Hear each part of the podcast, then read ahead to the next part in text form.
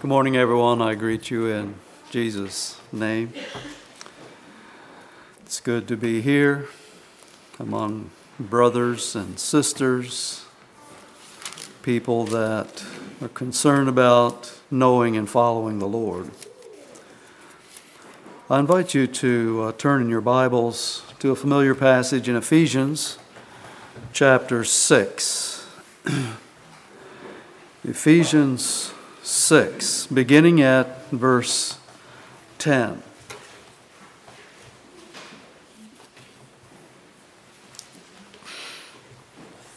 Ephesians 6, verse 10. Finally, my brethren, be strong in the Lord and in the power of his might. Put on the whole armor of God, that ye may be able to stand against the wiles of the devil. For we wrestle not against flesh and blood, but against principalities, against powers, against the rulers of the darkness of this world, against spiritual wickedness in high places. Therefore, take unto you the whole armor of God, that ye may be able to withstand in the evil day and having done all, to stand. Stand therefore, having your loins girt about with truth, and having on the breastplate of righteousness, and your feet shod with the preparation of the gospel of peace. Above all, taking the shield of faith, wherewith ye shall be able to quench all the fiery darts of the wicked. And take the helmet of salvation and the sword of the Spirit, which is the Word of God praying always with all prayer and supplication in the Spirit, and watching thereunto with all perseverance and supplication for all saints. We'll stop there. A few weeks ago, uh, I preached a message, Deliver Us from Evil, from the Deliver Us from the Evil One, from Satan. And in that message, we reviewed the characteristics of Satan, our adversary, the destroyer, our enemy, who is very angry in these last days. And he is uh, taking out his anger on mankind, especially God's people. And because he is the God of this world, the world is a dangerous place. Our souls and our eternal destinies are, are at stake. And it's always been that way since, uh, since creation, since the fall. It was dangerous for Eve. It was dangerous for Noah and his neighbors. It was uh, dangerous for his sons. Abraham was at risk, and David, the children of Israel. It was dangerous for uh, Peter and John, we talked about in our Sunday school lesson, and for Paul, for Conrad Grebel, and George Blaurock. It's dangerous for us. And there have been casualties even among people that have uh, named Christ as their Savior and called on God. The children of Israel were warned and encouraged over and over and over again love God, obey God, serve God, or there will be judgment. Bad things will come upon you. Moses knew about these risks and he knew the tendencies of his people. And he warned them and he taught them. In Deuteronomy 4 is an example. We'll not turn there, but he, in a number of verses there, beginning at verse 14, he's making the point Take ye therefore good heed, pay careful attention to what I'm saying. And in verse uh, 16, lest ye corrupt yourselves if you don't pay attention, don't listen, don't follow, you can corrupt yourselves. And lest thou lift up thine eyes unto heaven to worship the sun and moon and stars. But remember, the Lord has delivered you, and you owe him allegiance. Later on in the chapter, take heed lest ye forget the covenant. And then in verses 25 through 28 of that chapter, he prophesies that they will fall, their downfall, and the judgment that will come on them, and how they will be taken captive and scattered among all among many nations, other nations. How, how heartbreaking that must have been for Moses to tell his people that. He had fasted and prayed for them often.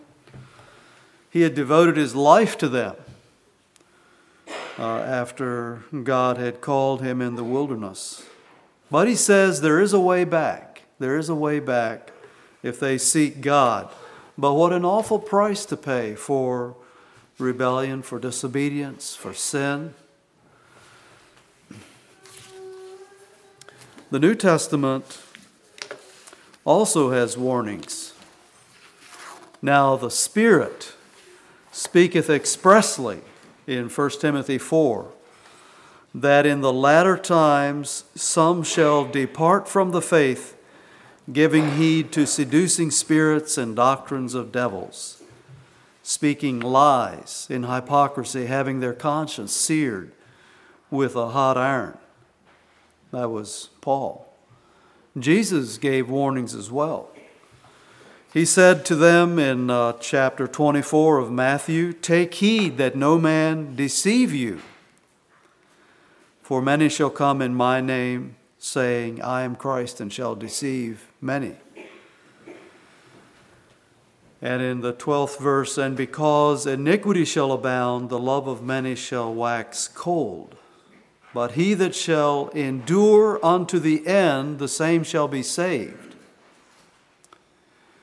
And in verse 24, for there shall arise false Christs and false prophets, and shall show great signs and wonders, insomuch that if it were possible, they shall deceive the very elect. And Paul in 2 Thessalonians 2, verse 3 Let no man deceive you by any means, for that day shall not come except there come a falling away first. That must have been a grief for Paul to write those words, a falling away among God's people. He told about some. He told about Demas. Demas hath, hath forsaken me, having loved this present world, and is departed unto Thessalonica. And Paul was concerned about his churches, about the brothers and sisters, many of whom he had personally led to Christ. But I fear lest by any means, as the serpent beguiled Eve through his subtlety, so your minds should be corrupted away from the, the simplicity that is in Christ. And it happens today. We're warned to take heed lest we fall. Wherefore, let him that thinketh he standeth take heed lest he fall. So, falling away has been prophesied, and but it's given; those things are given to us uh, not to say in a fatalistic way, "This is what's going to happen to you," but as a warning. It does not have to happen. And we're told rather to be careful, to be vigilant. The Christian life is often described as a journey. It, it, that really does, that analogy does fit well. A journey toward spiritual maturity and uh, toward a heavenly home.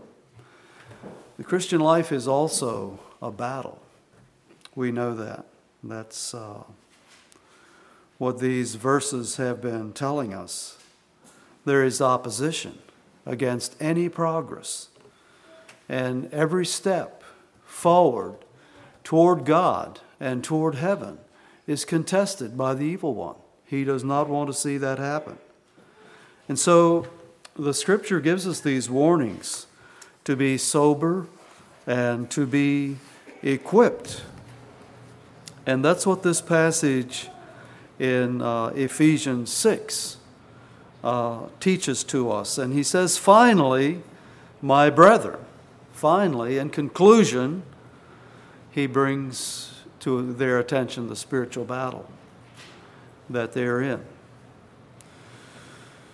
In verse 12, for we wrestle not against flesh and blood, but against principalities, against powers, against the rulers of the darkness of this world, against spiritual wickedness in high places.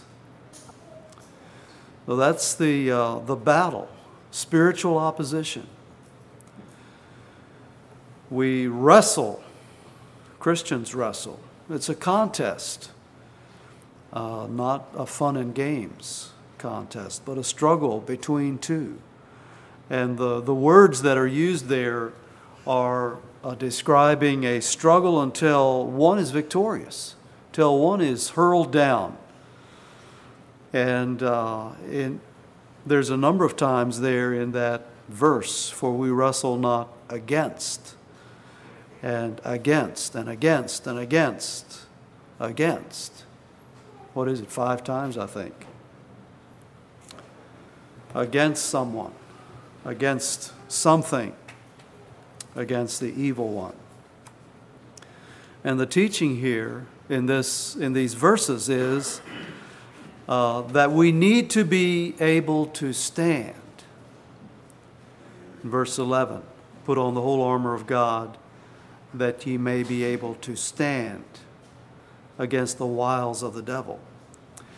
And in these verses, in 11 and in 13, it says, withstand and then having done all to stand, is describing before the battle and during a conflict and, and afterwards, after it's over. You know, the, the particular trials and temptations and tribulations that may come our way. But this, uh, in verse 11, that ye may be able to stand against the wiles of the devil. That's, uh, that we would be enabled, prepared for the battle. Who knows today? Who knows now what this afternoon will bring? Who knows what tomorrow will bring? What temptation, what trial will come upon us? What personal struggle we may face? Do we think that we can just coast and be ready? and then stand, that somehow God's grace will just flood us to, to stand firm? Do you think there's grace for the indifferent, for those who are not serious about being followers of Jesus? We can't live carelessly and then expect suddenly to be strong when temptation and trial come to us. And so he says, put on the armor so you'll be able to stand, so you'll be prepared.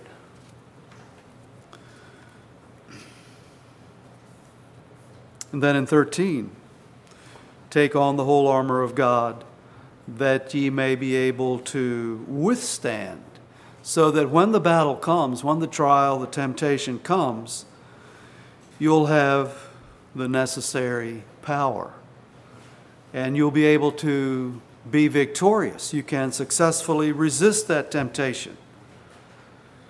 And then, having done all, to stand. So, when the battle is over, that you will be found still on your feet when all the task is over. That's the way Knox uh, translated that in in an early English translation of that verse. So that when the battle is over, uh, you're still standing, unshaken, still standing for the right, for the holy, the true, not having compromised, but victorious, an overcomer. Because there will be more battles to follow there will be more battles to follow until we're finally rescued from the earth and delivered from this life into the very presence of Christ and to freedom from all sin and temptation. But this victory, this power, is uh, more than we can muster up ourselves. We, we, can't, we can't manage this. It takes a strength that we do not have, that he talks about here in this passage. Finally, my brethren, we started in verse 10. Finally, my brethren, be strong in the Lord and in the power of his might. Be enabled, be empowered, let your hearts be strengthened. Find your strength in, in a union with, with the Lord, with Jesus Christ. Draw your strength from God, is what, what he's saying. And in the power, in the, in the force of God's might, not your personal, your personality or your uh, personal willpower, but in the power of His might, in the, in the force of God's strength. And how strong, how mighty is that? Uh, earlier in Ephesians, he talks about a power, the power of God, being beyond all that we can ask or think, abundantly beyond.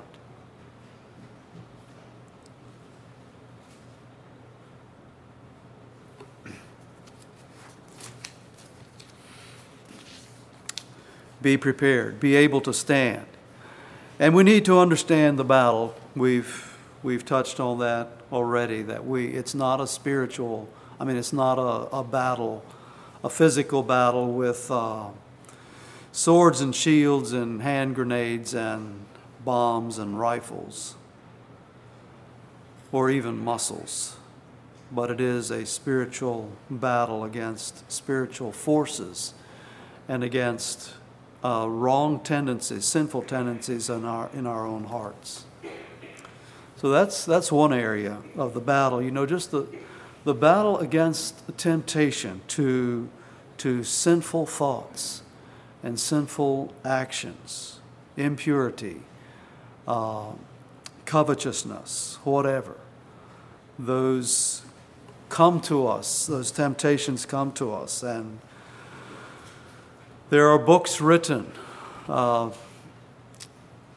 uh, Gerald and I were talking recently about some titles, and there's a, there's a book titled Every Man's Battle. I think the man, the author, wrote a series, or maybe some others with him. Every, every woman's battle, uh, speaking of sexual uh, purity and dealing with temptations. But that's one area of the battle.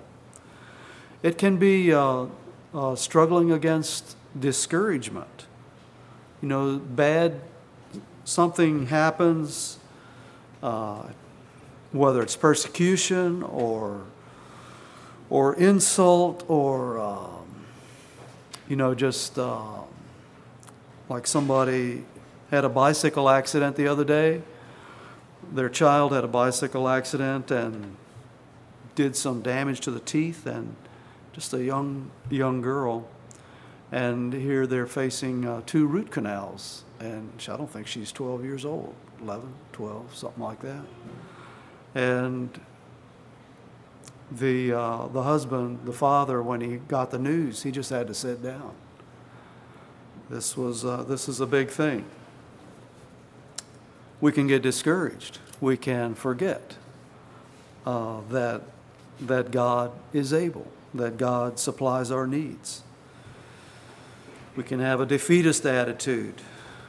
Can even give up. Some people give up. Or there can be personal conflicts. You know, earlier in Ephesians, there's instruction about how masters and servants are to get along, how children and fathers and parents are to get along, how husbands and wives are to get along, and how brothers and sisters within the church should get along. Many relationships that we have. and many potential conflicts. And James says that carnality brings strife. And he talks about a wisdom that comes from above, that's pure and peaceable. He describes another that comes from below, that is, that produces envy and strife. And that's a temptation for us to, to yield to wrong responses when things don't go our way with other people. But our struggle isn't really against people. We can get sidetracked into thinking that people are our enemy, but it's, it's ultimately Satan. And it's why we pray, deliver us from the evil one.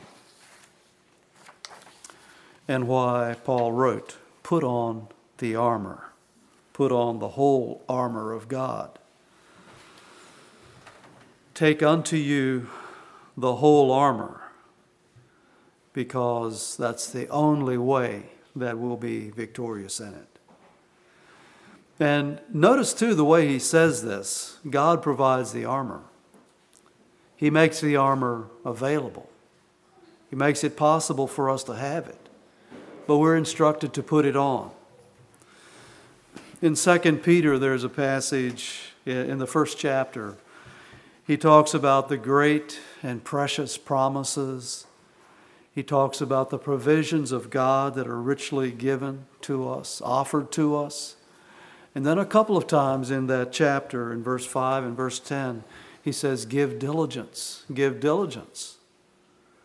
And here we are to put on. There is a part for us.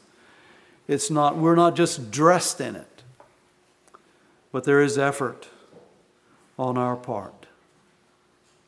We must have it. Take unto you, put on this armor. You must wear it.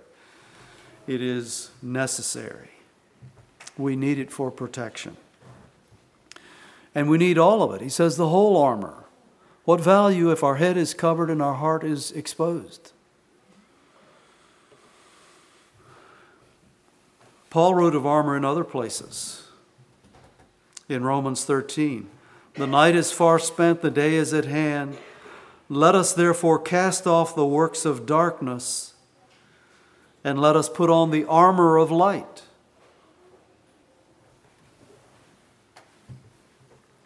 He also says, just a couple verses later, but put ye on the Lord Jesus Christ. And that's basically the same thing putting on the armor, putting on the Lord Jesus Christ.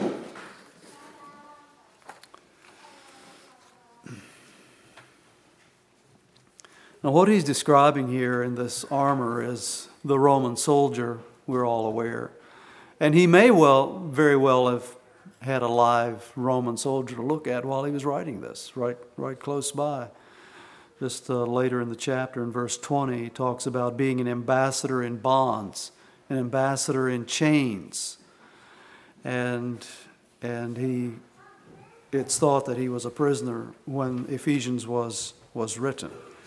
Well, let's look through these, these various items of, of armor uh, briefly here and just touch on a few things that, that are just good reminders for us. He says in verse 14, uh, Stand therefore, having your loins girt about with truth, a belt of truth, uh, a belt around to, to tidy up and, and hold things together and hold the clothes in place. Uh, in 1 Peter, Peter writes about gird up the loins of your mind, be sober and hope to the end for the grace that is to be brought unto you at the revelation of Jesus Christ. And so we're to hold the Word of God, uh, to be girt with the truth. Hold the Word of God as the Word of God, the truth, knowing and believing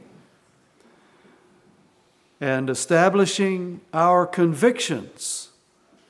Thus saith the Lord Verily, verily, I say unto you, knowing and trusting this truth. Believe in the Lord Jesus Christ, and thou shalt be saved. Holding it as, as an authority to obey, the authority of, of uh, the Scripture, whether it's thou shalt not steal or thou shalt love one another. Satan is the father of lies, and we need the truth. And this is the source of truth. We need it. We need the word of truth. We need the spirit of truth to be prepared for, for action. Then he talks about the breastplate, that, uh, that coat of mail, that of uh, righteousness, of integrity, of uprightness of being cleansed, you know, being clean and justified so that Satan has no claim upon us, and the protection of and safety of a good life, of a life that is obeying and following the Lord. Not, uh, not a righteousness that our goodness has, uh, has brought about, but rather it's the provision and work of God. There's a protection there. Just in knowing the truth, following the truth, and then feet shod with the preparation of the gospel of peace.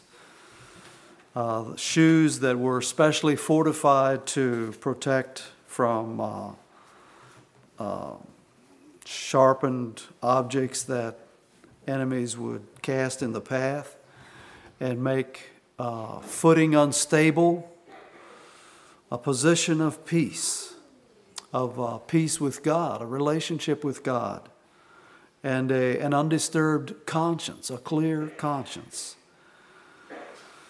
free from guilt. That's uh, Satan. Uh, Satan's accusations will won't uh, stand against us. A stable footing assurance of salvation.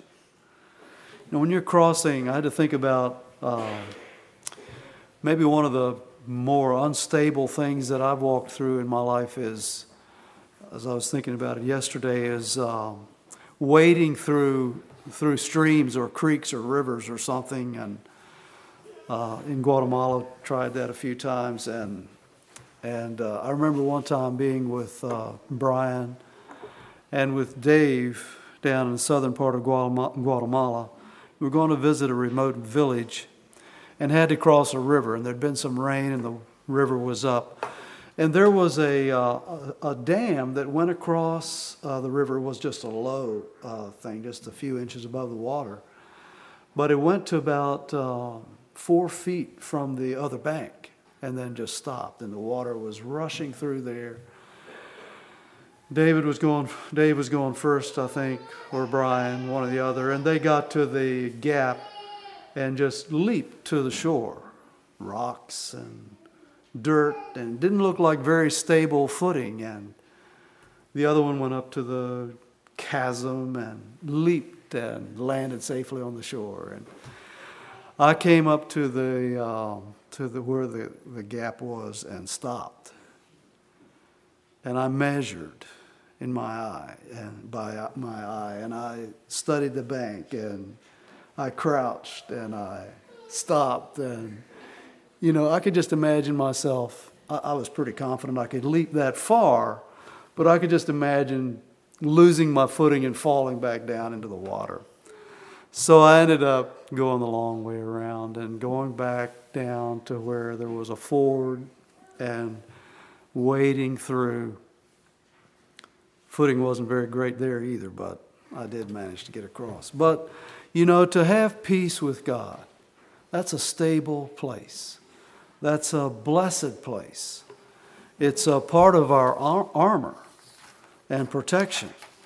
Then he talks about the shield of faith, wherewith ye shall be able to quench all the fiery darts of the wicked.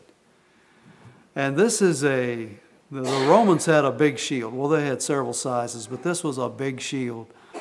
It was about four feet long and a couple feet wide or a little more, and covered with leather and uh, they could uh, they soaked that if they were facing uh, uh, walls, enemy walls, where there were people behind them with um, with fiery darts, arrow, flaming arrows, and the arrows would thud into these these shields and soaked with water, they could, could put them out. But to have faith, knowing and trusting the truth. Believe in the Lord Jesus Christ. There is therefore now no condemnation to them which are in Christ Jesus, who walk not after the flesh, but after the Spirit. And with faith, we can quench those flaming darts.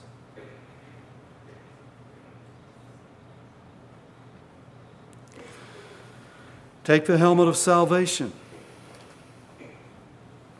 Salvation puts the Holy Spirit in our heart.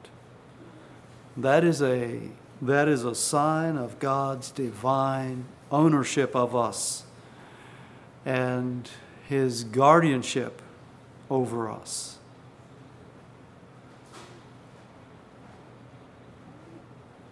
And the sword of the Spirit, which is the Word of God, which is quick and powerful and sharper than any two edged sword. Praying always with all prayer and supplication. It doesn't mention prayer as a as a part of the armor.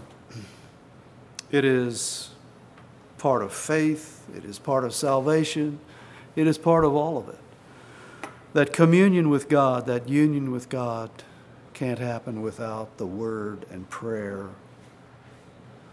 At all seasons, in unceasing prayer, at every opportunity, Paul talks about in other places, given wholly to prayer, entreating God from an earnest and sincere heart in the power of the Spirit,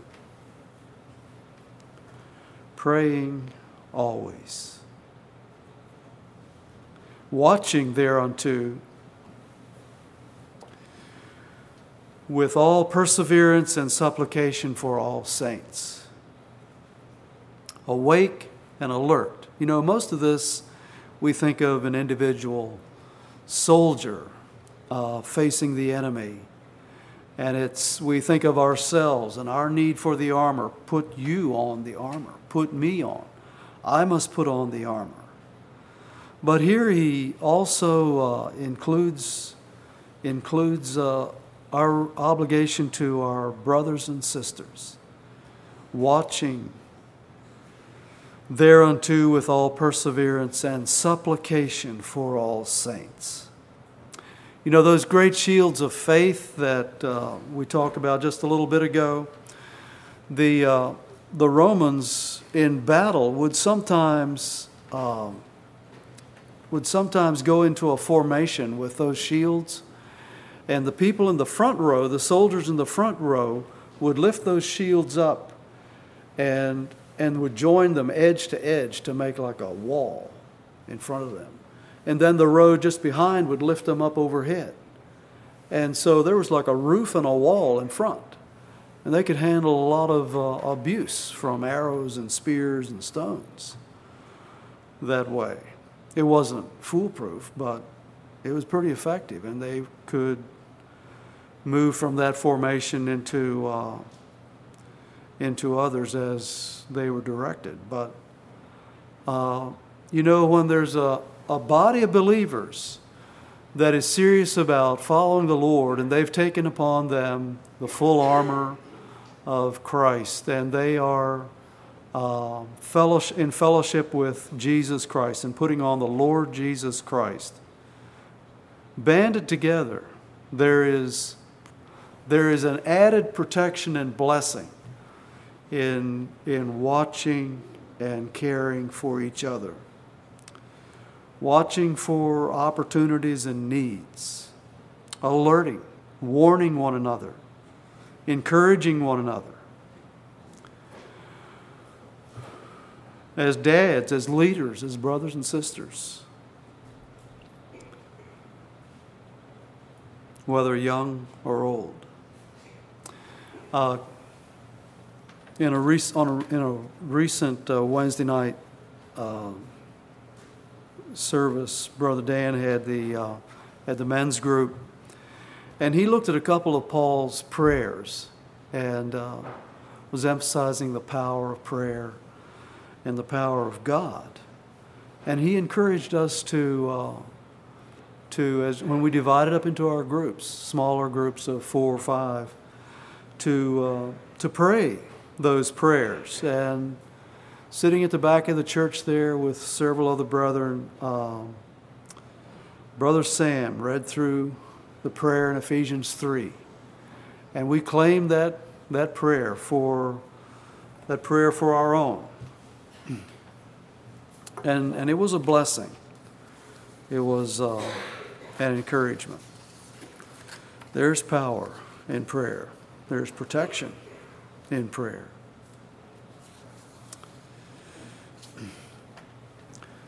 So, our scripture tells us finally, my brethren, be strong in the Lord and in the power of his might. Be strong. Take upon you the full armor of God. That's a safe, a safe place, the only safe place, the only way we can uh, get through the Christian life.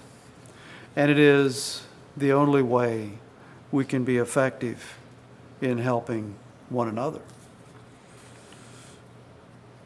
in uh, being useful to one another, in guarding and keeping and helping one another. May the Lord help us as we put on the armor to be faithful and uh, bring glory to God. Let's have a closing song.